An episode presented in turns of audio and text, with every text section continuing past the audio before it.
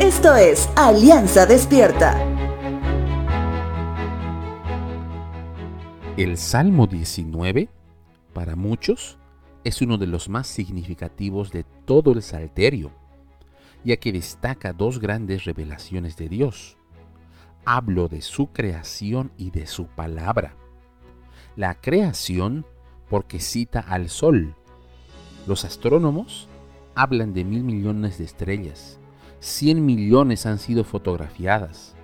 El hombre moderno trata de explicarlo por teorías naturalistas. Otros usan la astrología de los antiguos paganos quienes adoraban a los astros. Pero el salmista habla de toda esta grandeza que aclama la gloria de Dios, porque Él la creó. En otras palabras, el sol no es Dios. Dios hizo al sol e hizo lugar para el sol. ¿Ahora te das cuenta de la diferencia? Nada hay que se esconda de su calor. La influencia del sol llega a todos.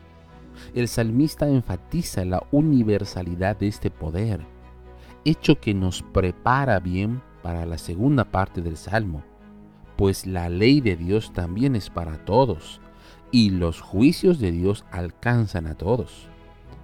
Es así que el salmista continúa y aparentemente se transforma en un salmo sapiencial a partir del verso 7, donde resalta la segunda gran revelación de Dios, su palabra.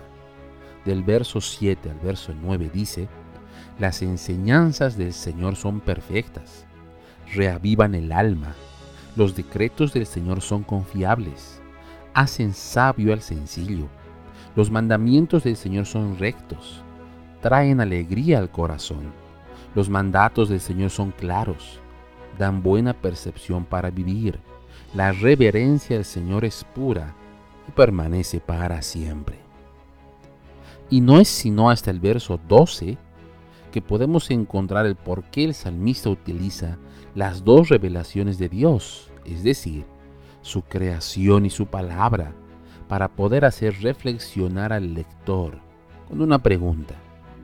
¿Cómo se puede mantener una vida de comunión con Dios en que Él nos puede hablar constantemente? Cada día ves al sol, ¿verdad? ¿No te maravillas de su poder?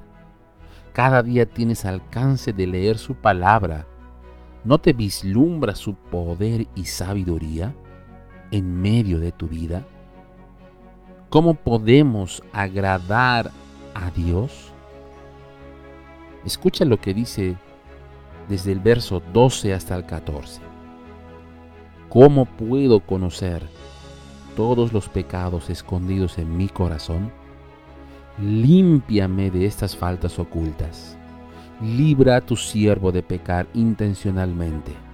No permitas que estos pecados me controlen. Entonces estaré libre de culpa y seré inocente de grandes pecados. Que las palabras de mi boca y la meditación de mi corazón sean de tu agrado. Oh Señor, mi roca y mi redentor.